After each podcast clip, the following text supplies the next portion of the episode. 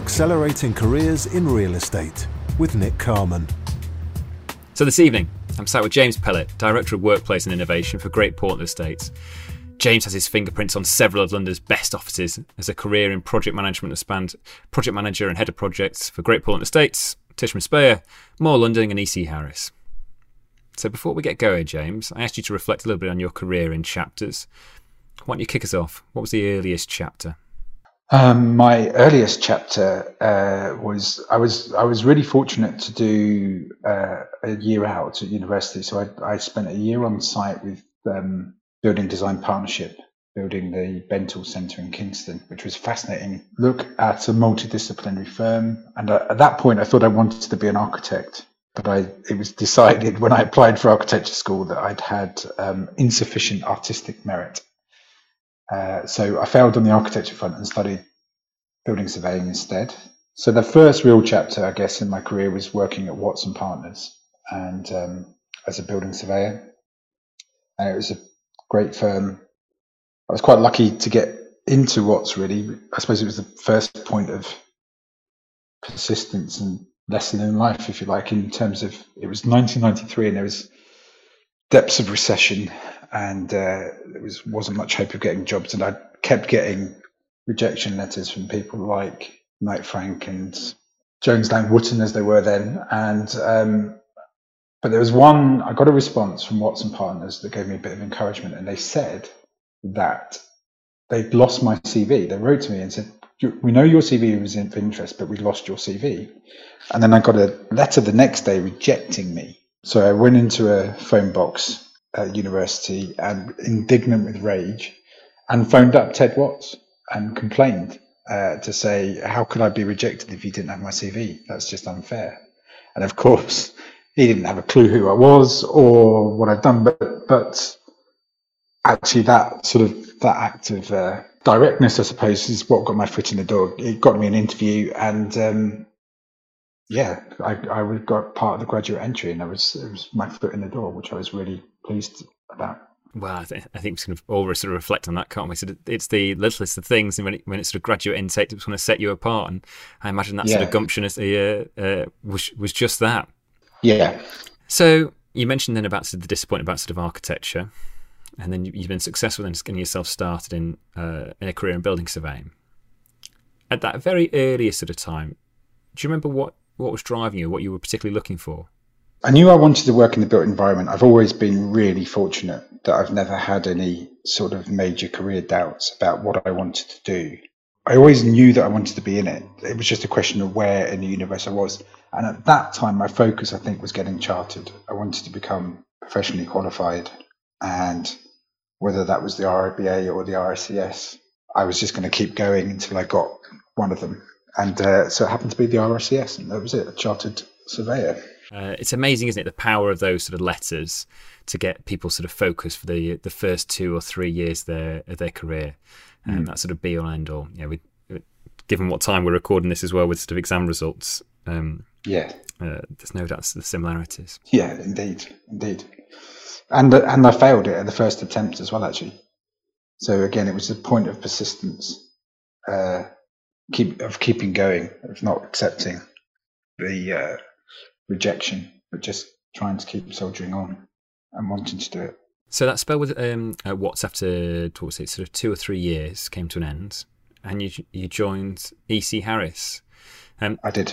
But was that as a, was that your first spell as, as, a project manager, out and out project manager? No. So I was really fortunate at Watts that uh, Ted Watts did take me under his wing, and they didn't really offer project management as a service, but we got uh, an instruction to project manage an animal hospital, which was fascinating. It was really interesting uh, thing to do. And I, I just wanted to pursue my career really in terms of project management. At that point, I realized that building surveying, I mean, it's a great job, but for me, you, you sort of find the failure in things, but you never have the opportunity to put them right.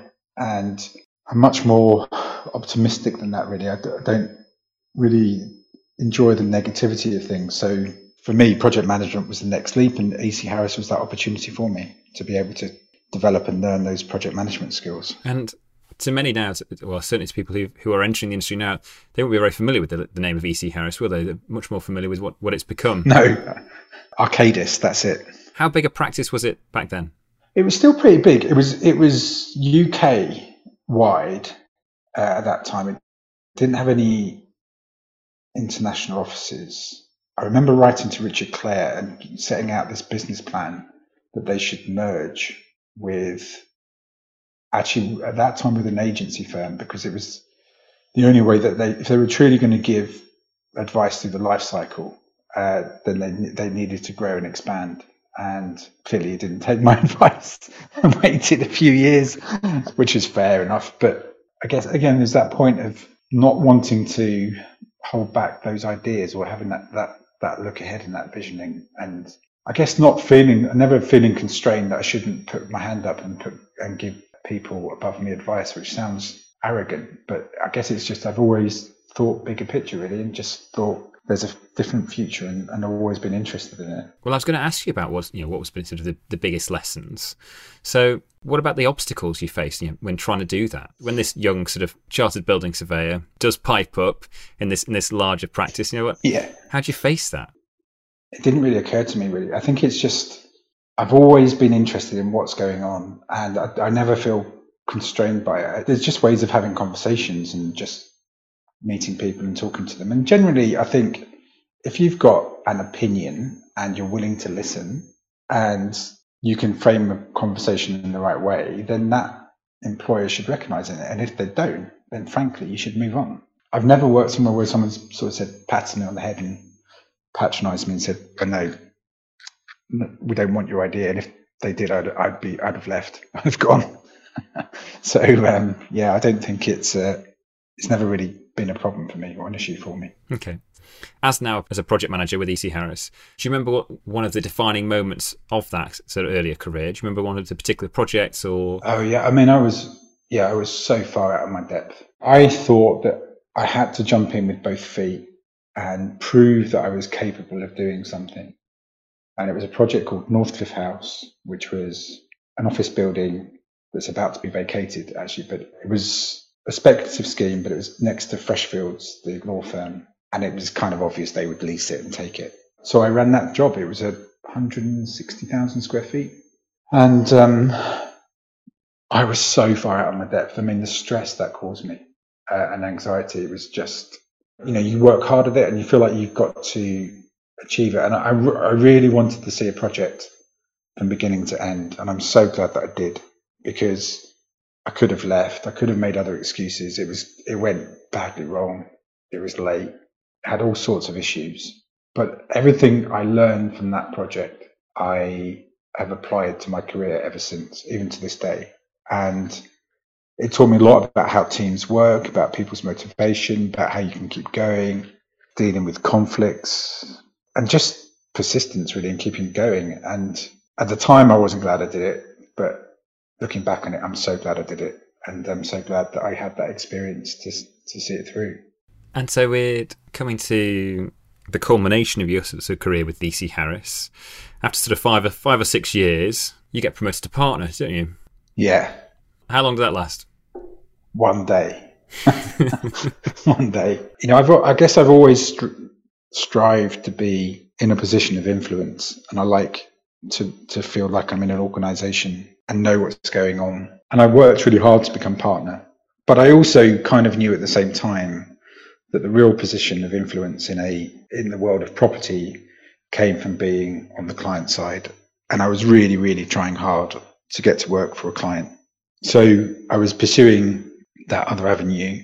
And as part of my employment at uh, EC Harris, I uh, I did some work for More London or CIT and More London at the time, and um, so I, I, got to know Tony Wall very well and was pursuing conversations with him at the same time. And so Richard Clare kindly offered me a partnership, so me persisting him for, for all these ideas of business expansion. And I remember him saying to me, he said, no one's ever turned this down. And I was thinking, oh, yeah, well, I might be the first.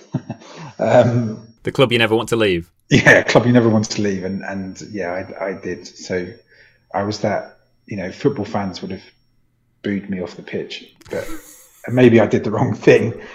but I, for me, I, I didn't feel like I could. I, I didn't want to count my chickens, and I didn't have the offer from More London. But as soon as I got it, then I knew what I had to do and uh, and moved on.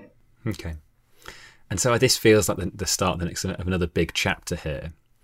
You mentioned there about sort of the wish and the ambition to get the influence to be on the client side. You're granted your wish. How does reality stack up? It, it was it was fascinating, really, and uh, and I'm grateful to Tony to this day. And because I think a lot of people can feel, especially I think in the in the construction industry as well, people as once you've got a client role, somehow life becomes easier because you know people do what you say and it's sort of true to an extent, but I think too many people let the power go to the head. And I think it really took me a year to realize that I was playing with live ammunition. You know, the, the consequence of saying something meant that everything changed direction in a different way. And you've got to be you've got to be really wary of that that influence and that power and not to not to abuse it really or, or not to use it in the wrong direction. So it was a great learning period. It was a really exciting time and a great project and a great team, really great team. Really look back on it fondly.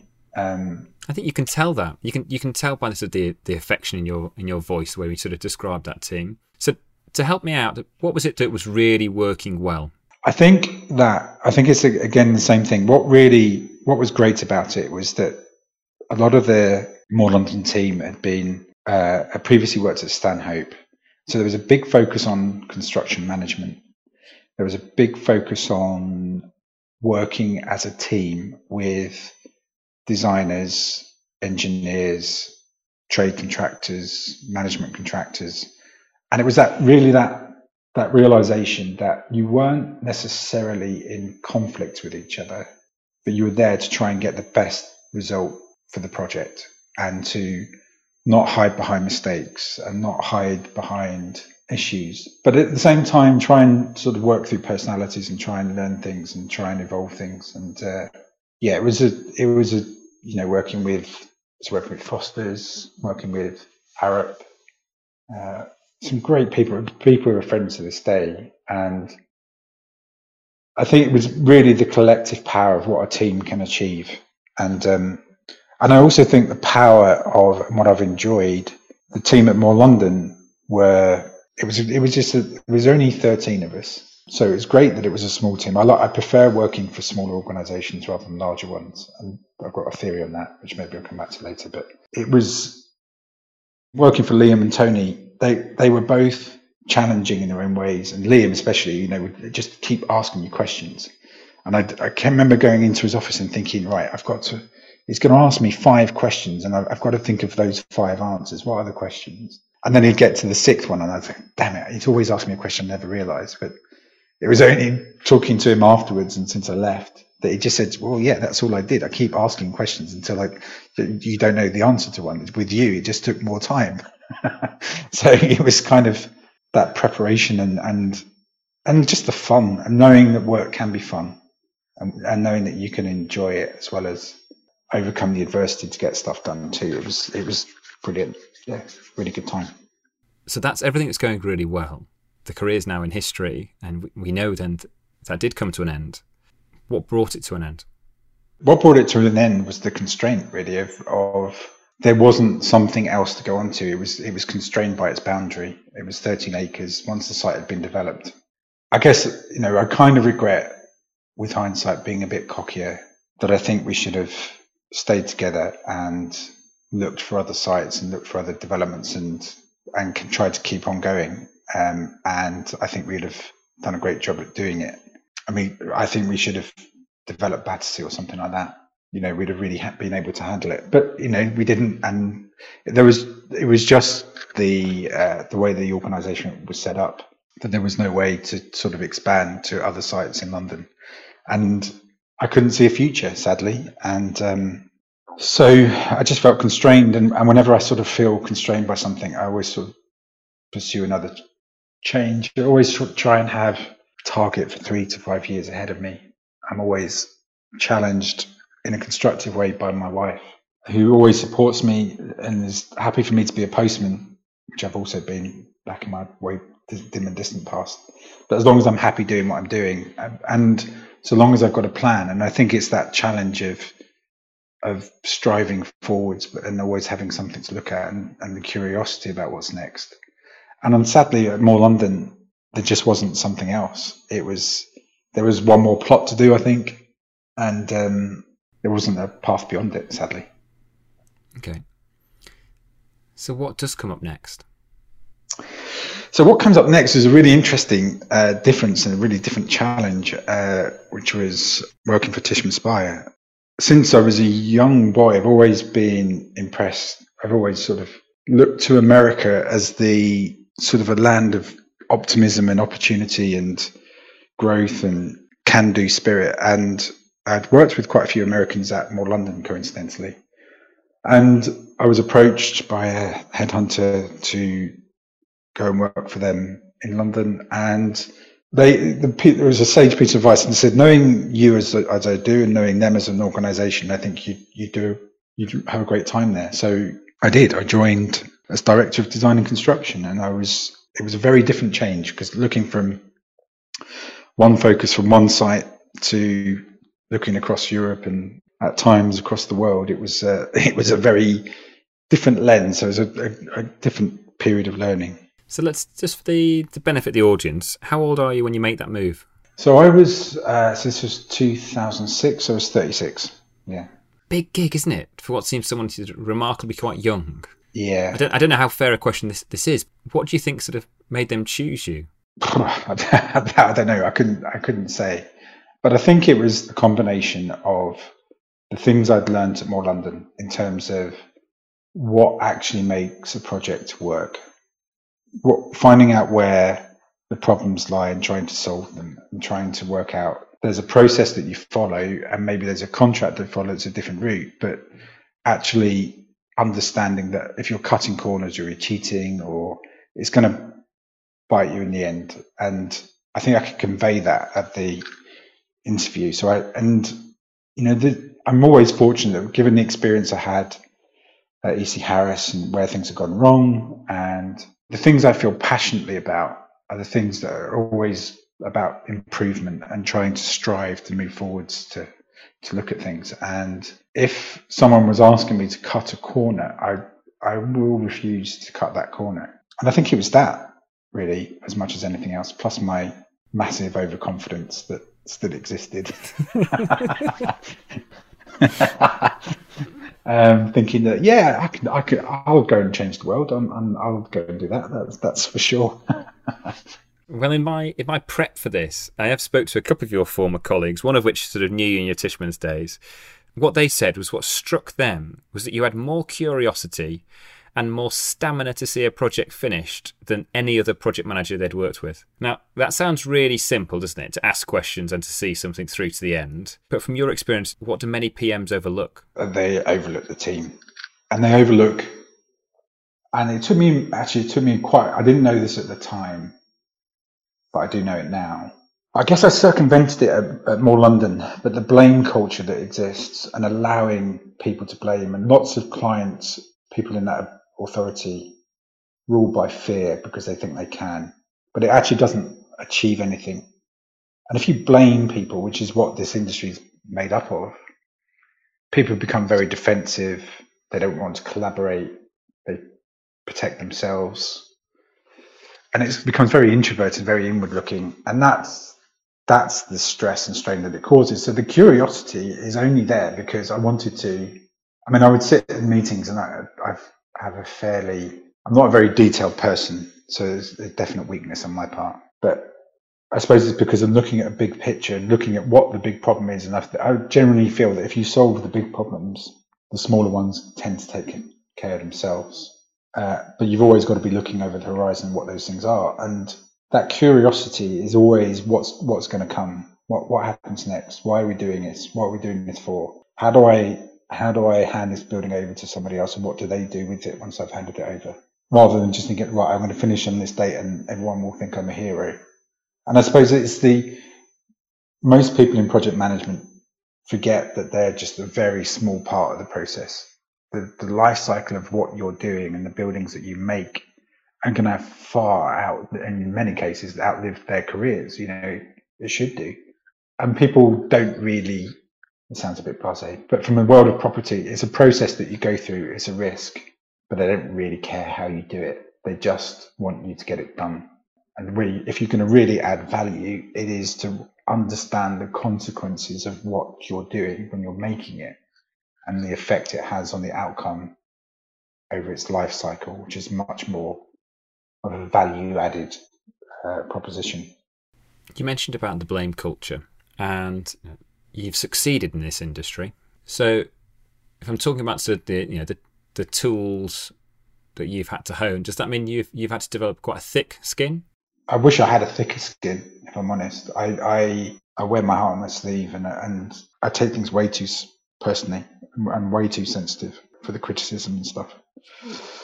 Um, and and that's held me back too at times, and it's and it's affected my own mental health as well. It's made you know it's led me to depression at times. It's really miserable, but I've learned to cope with it, learned to deal with it, and learned to look for the things and and deal with the conflicts and deal with them.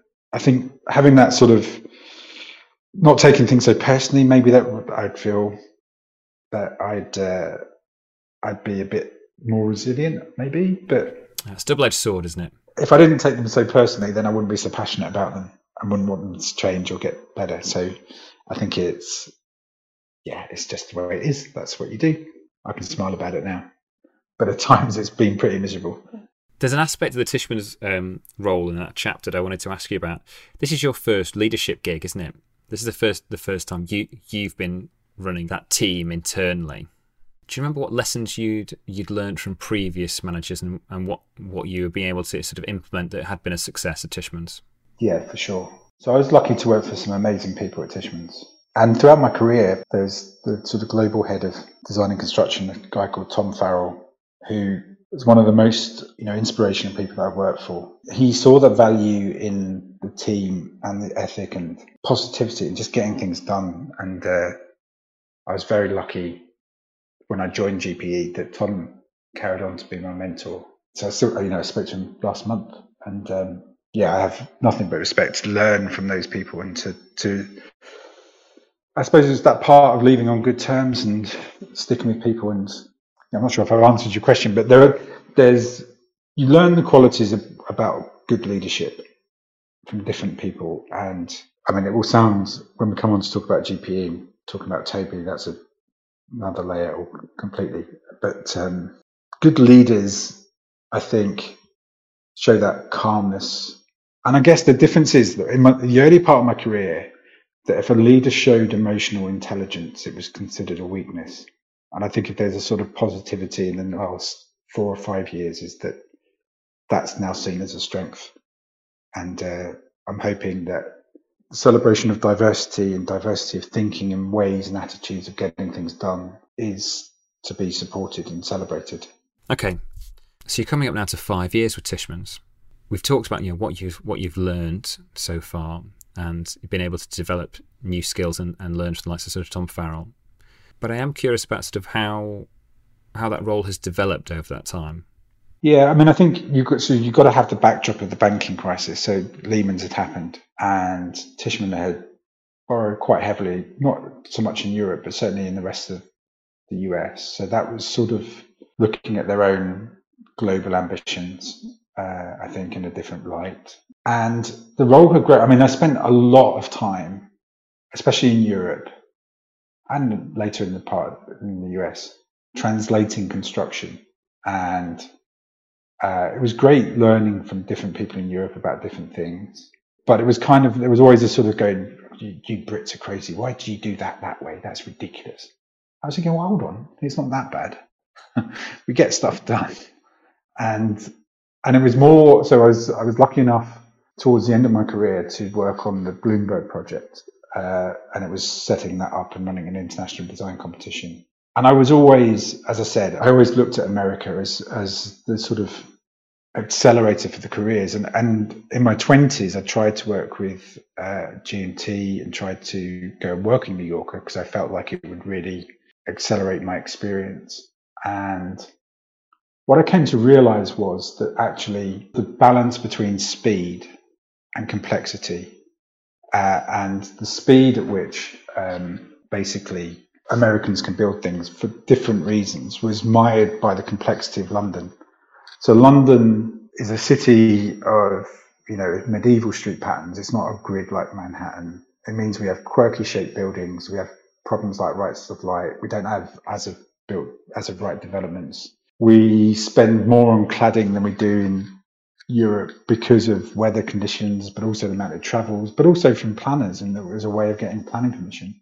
So understanding all of that complexity, I think, makes work in London really interesting. And um, sadly, towards the end of that that point, that Tishman didn't get chosen to be the development partner for Bloomberg, uh, and it was I'd spent a year or so traveling across the Atlantic, which was which sounds exciting at the beginning and was, but becomes tiring and just not as much fun. And um, I felt like I'd sort of got to where I got to. Again, I felt constrained. And that's when the opportunity to join GPE came up. I just want to ask you a question there because you, you know, we talked about curiosity, we talked about learning up until this point, haven't we? Yeah. How how have you managed to to recognise when you've stopped learning? When I start to get a bit bored, uh, I think is the truth. I start to get distracted or I start to get a bit miserable. Really complacent? No, never complacent never ever complacent, but just not as not getting out of bed with the same zip, or just it just gets me down. It just it can really play with my mood and sort of wears down over time. And and someone came up with a brilliant analogy about stress and and uh, depression. It's like holding out a glass with your hand at a right angle and your your arm slowly goes down, but you don't notice your arm going down, and that's the pressure that you're under. And it's that sort of you don't always appreciate it at the time, but you just become more grumpy and a bit more miserable, and you find ways to deal with stuff. And life isn't always you can't always like lace daisies through people's hair and all that sort of stuff, but it's it's I don't know, you just feel it getting you down, bogging you down. And someone once asked me, said, "How do you keep going? How do you keep?" Especially through a life cycle of a project. And there's always little milestones and little things you can celebrate. But when that's the sort of relentless nature of it all, it just becomes, it just becomes, where's my soul, if you like? Uh, and I just become a bit grumpy and a bit miserable and look for the next thing. And I'm always curious about the next thing and always looking around the corner and what's next and what's happening. Okay, well, that's, that's a that's a great little segue then to talk about sort of what you know what's coming around the corner. Um, so this is the start then of the the Great Portland Estates chapter. Yeah. Um, so I'll I'll uh, I'll let you tell the tell the story of how you and Neil got involved. So yeah, I think it was. I mean, it was again. It's still another lesson for young people, really, and anyone listening to this is that point, the value of networking, and always staying interested in the industry and what's going on. And I was a member of the BCO and volunteered to become a judge. And Neil was the chairman of judges. So we were, for one year, whilst I was still at Tishman, uh, we spent a week touring London, looking at buildings, and got to know each other. And it's just those those things, I guess, that I didn't I didn't think of it as a career opportunity. GPE at the time had just raised a load of money and was definitely looking at as coming out of recession as a opportunity and the opportunity came along. They had they had a vacancy, and um, we spoke about it, and it just seemed the right fit. I mean, all of those things that, as I said, I was sort of tired of travel. Always been in love with London, and working for a London-focused business just seemed a great opportunity. And uh, running that portfolio of projects and looking at things, and a great team, and a great philosophy, and a great business. All of those things attracted me, and I think it's that I sort of mentioned it earlier. There's an anthropologist called Adrian Dunbar, and he has a theory, Dunbar's theory, that the human brain can cope and remember with about 150 to 200 people. And beyond that, it all gets a bit fuzzy. And that includes your friends and family too. So if you think about it, sort of the organization, of your colleagues, that only leaves about sort of 80 to 90 people who you're at work with. And what I realized that it's not to the detriment of Tishman Speyer or to EC Harris, but working for those large international organizations just isn't as wasn't as much fun for me. And because I kind of like to know who's running things. And meeting Toby and Neil at the time, and the philosophy that GPE have, it wasn't that actually wasn't that dissimilar to Tishman. It was it was collegiate way of working, working as a team, doing the right thing, never cutting corners, having integrity about what you do, and as I've come to learn, a really simple business plan you know, we have a very simple business plan, but we do really complicated work. None of it's easy. It's always a challenge. And it was just a great opportunity and one of, I'm really pleased I took. Let me ask you a quick question then. You spoke about the earliest parts of your career having the courage to ask questions and to have the curiosity, but not just curiosity, but to actually sort of to, to verbalize those questions to uh, to your seniors. Have you kept that throughout the career, or had had? yeah, of... I mean that's that's that's why I'm doing what I'm doing now. That ability to keep questioning and asking and suggesting is why I'm doing my job.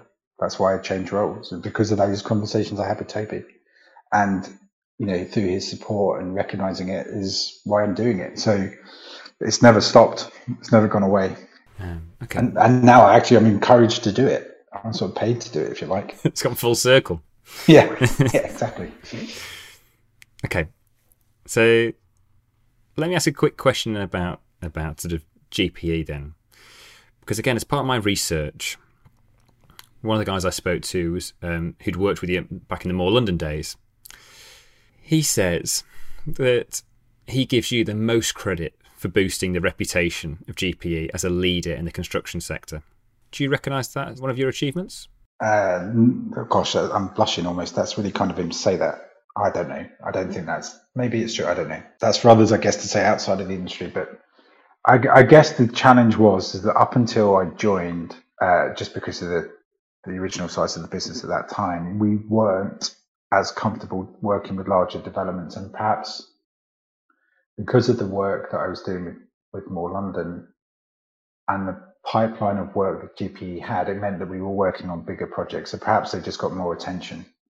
Um, but equally, the opportunity to do the right thing and to be backed up by the senior management team to do that right thing and having a brilliant and inheriting a brilliant team of people, Helen Hare, Martin Quinn, and Mash, uh, was a really, you know, it was serendipity, if you like, but I guess you create your own luck. It was the stars all fell into to alignment, and um, yeah, and, and suddenly you had this this toy box to play with and all of these great projects and and the ability to work on a portfolio of different projects from really small little things to really big things uh, but doing it all with the same philosophy i guess got more attention but it was only really putting into place those things that i'd learned along the way uh, in my career okay so you joined then Great Portland Estates. You've got the title as head of projects, but as you alluded to, you inherited an established team, didn't you? Yeah. What had you learned either up until this point of the career, or what did you need to learn pretty quickly to manage? Yeah. So uh, the, the, I guess the key thing was to learn was to trust that team and not to micromanage them and not to cut them off at the ankles or wait for them to build that trust. Uh, again, it was some advice that Tom gave me of saying that you know people are really capable and they will get stuff done, and provided you can trust the team to deliver on those things, the bulk of what I have to do is to give them the freedom to do it, to protect them to do it, and to allow them to grow, and um, give them the credit for doing it too. Don't take that credit away from them. And I was really lucky to have such a talented team of dedicated professionals who've got opposite skills to me. Frankly, you know, they are uh, they were definitely better project managers than I was. And, may, and maybe it's just that view of looking over a wider team of things was my skill and looking at many different plates at any one time.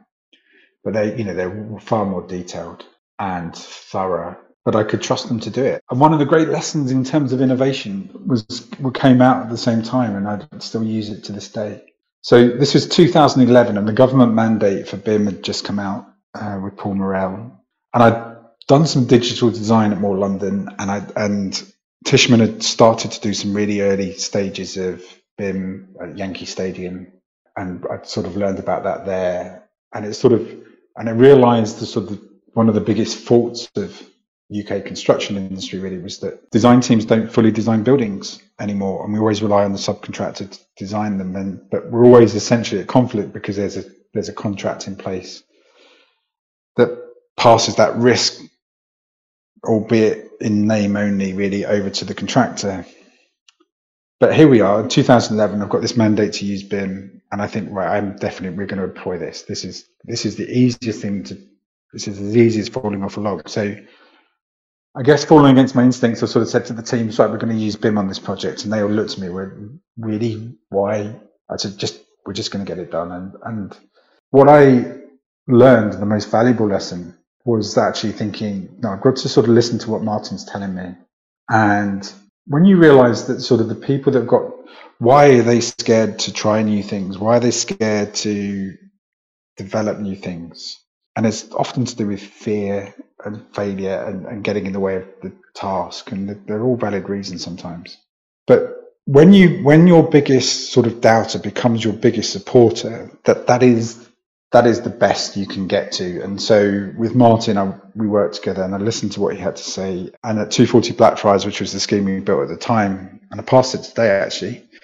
I mean, again with Mace at the time, it was just a way of giving transparency to the issue, and the issue being that you know, no building is ever designed fully before you commit to it. But if you can identify where issues are, then you can work together to try and solve them, irrespective of where the contract is. And that's what we did. And it was amazing. And Martin became a really great advocate and supporter for it. And from there, we developed uh, nine buildings uh, using BIM across that, that process. And some people look at me and go, yeah, okay, so what?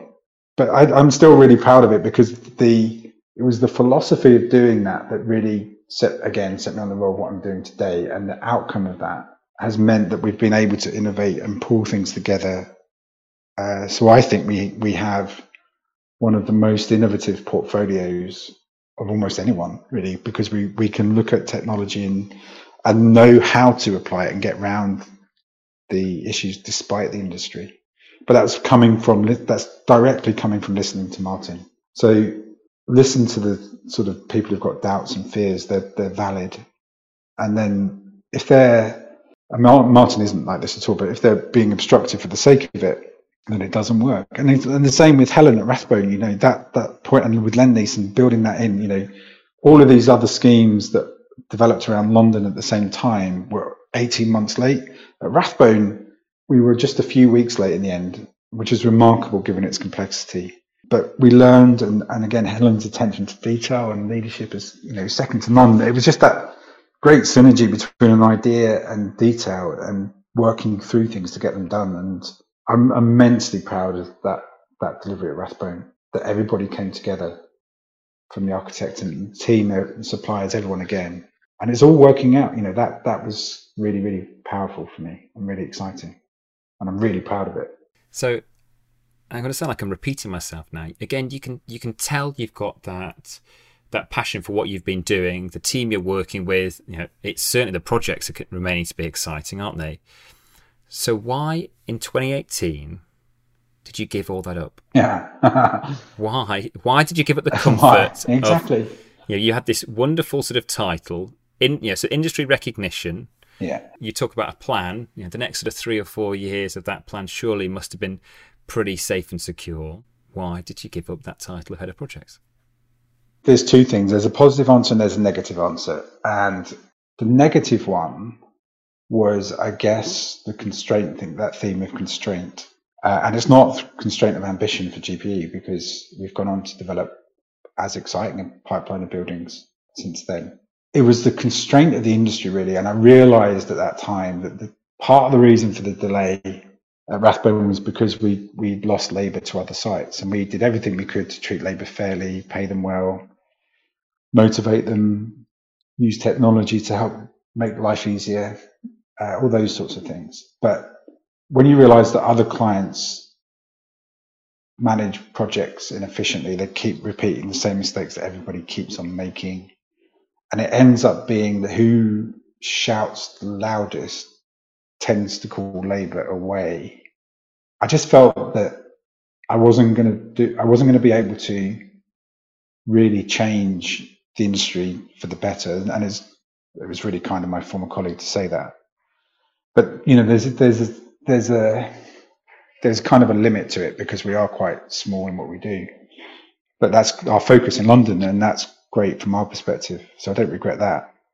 But at the same time, the world's evolving. So the positive answer is that you could see the effect that all this technology is having. And I said, I mentioned earlier, the impact of, of our buildings on the life cycle. So one of the great things about GP is that my, my colleagues, we do everything in house. So we do the management, we do the buying, the selling, development, leasing. We have in-house expertise for everybody to do it. And so listening to my colleagues in sustainability, in leasing, uh, and investment everywhere, you know, you can learn the whole life cycle of a property from our business.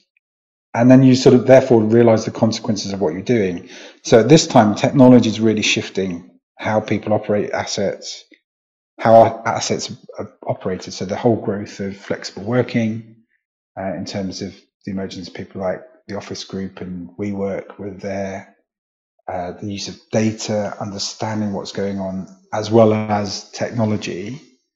Just I could just see these things coming to affect us, and we always look back on our buildings and think they're brilliant and they're the best that they can be, but they're for our occupiers because we're part. If unless you can make the experience for the occupier uh, the best it can be, then they're not going to want to be there. So I, I, was always thinking through the consequences of what we were doing. So as a consequence, I'm looking outside of the construction process. As I said, I've got a really capable team; they can manage that stuff. But I'm just thinking there's there's still a better way, and I'm looking at the way that we consume energy in buildings, the sustainability story, listening to you know my colleague Janine, and being influenced by all these people around me. I could just see a bigger opportunity. So in 2016, uh, going back to it, I sort of went back to Toby and I just said, look, I think we're there's a challenge coming. If we, if we don't respond to it, we're going to sleepwalk our way into uh, to problems. And he and he said, okay. He backed me and he said, okay, then prove it then. And he asked me to, to lead a project called what we called internally was the disruption project, which was to look at disruptors in the industry and imagine ourselves in 2035 and what advice would we give ourselves to look forward.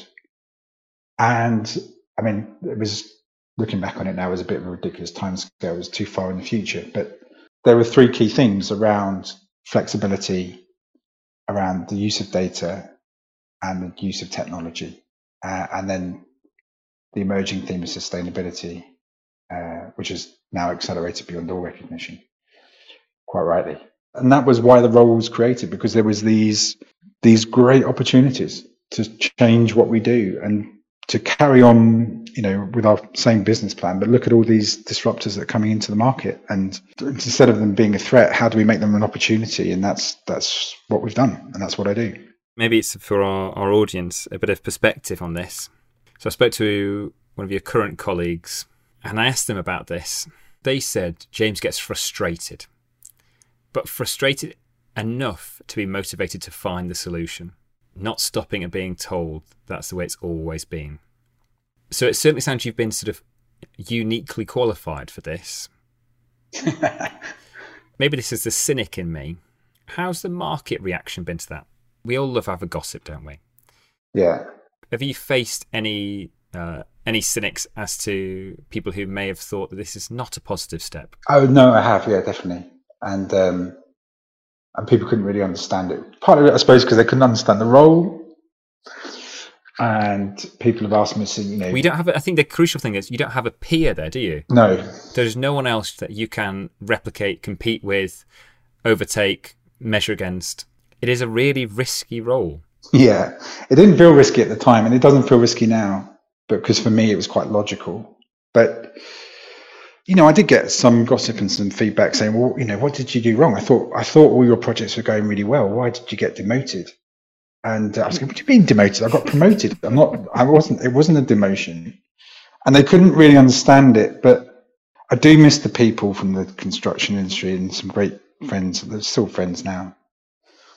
But it just, I just felt it would, I would become stifled. I guess I couldn't change and I couldn't shift. And I, you know, I love working for GPE, and I didn't want to leave the business, and I don't want to leave the business.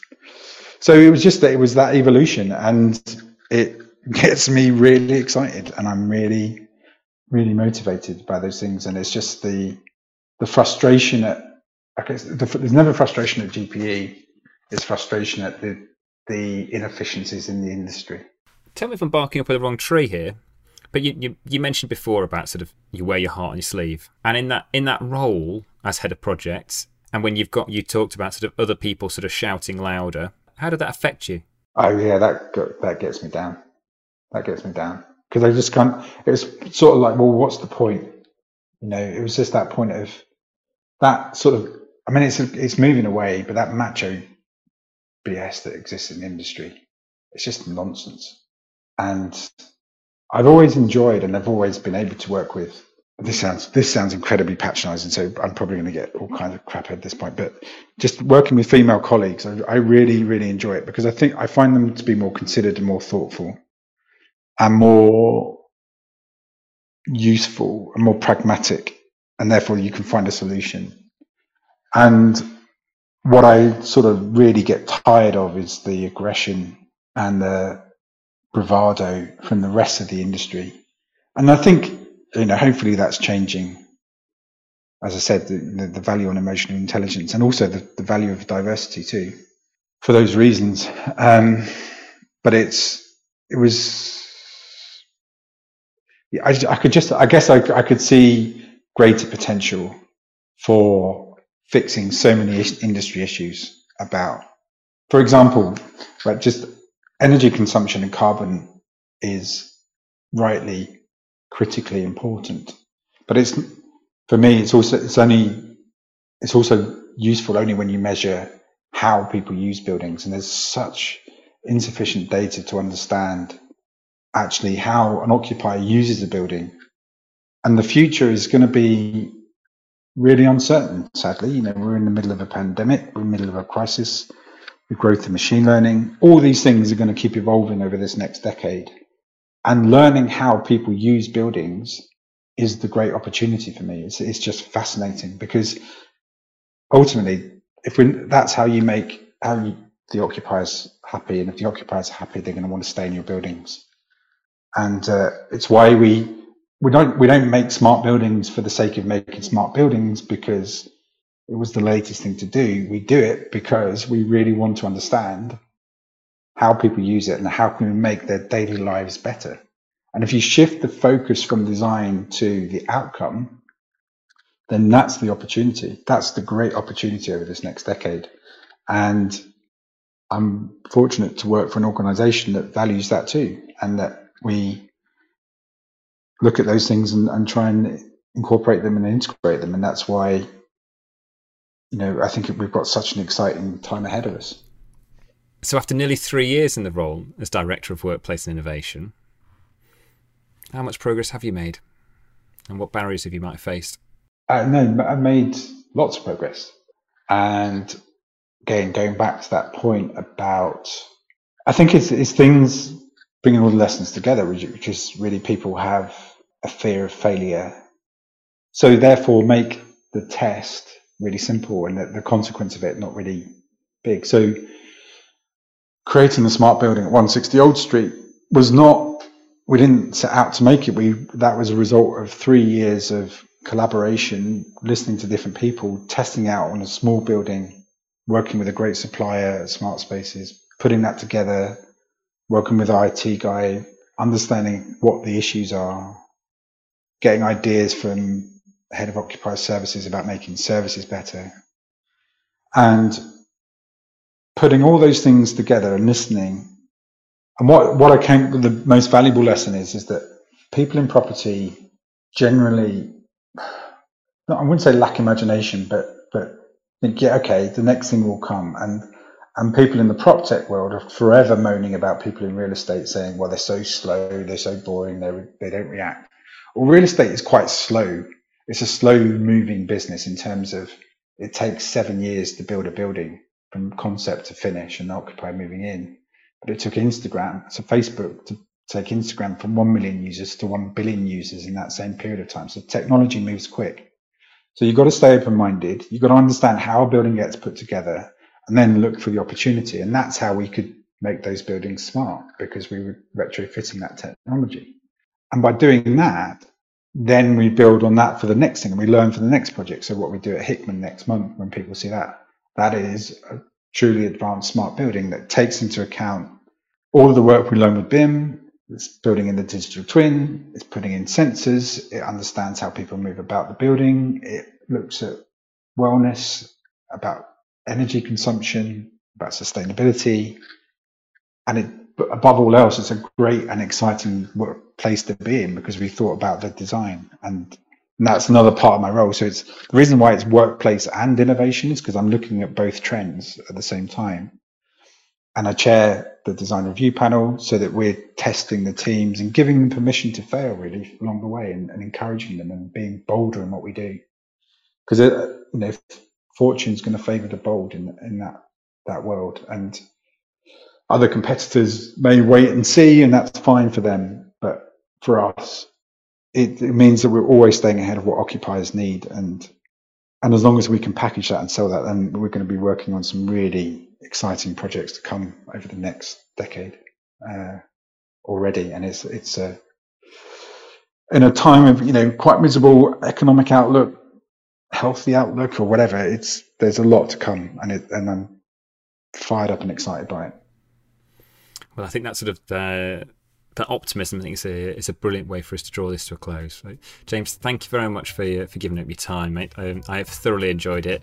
I have no doubts that our audience will will do too. So, thank you. No, thank you. I've enjoyed uh, I've enjoyed the, the conversation. It's nice to reflect once in a while. It's good. Thank you. This podcast was brought to you by Macdonald and Company, the leading real estate recruiter. To discuss any matters with Nick Carman, please contact him via the email address in your show notes. And don't forget to subscribe to receive the latest episode as it's released.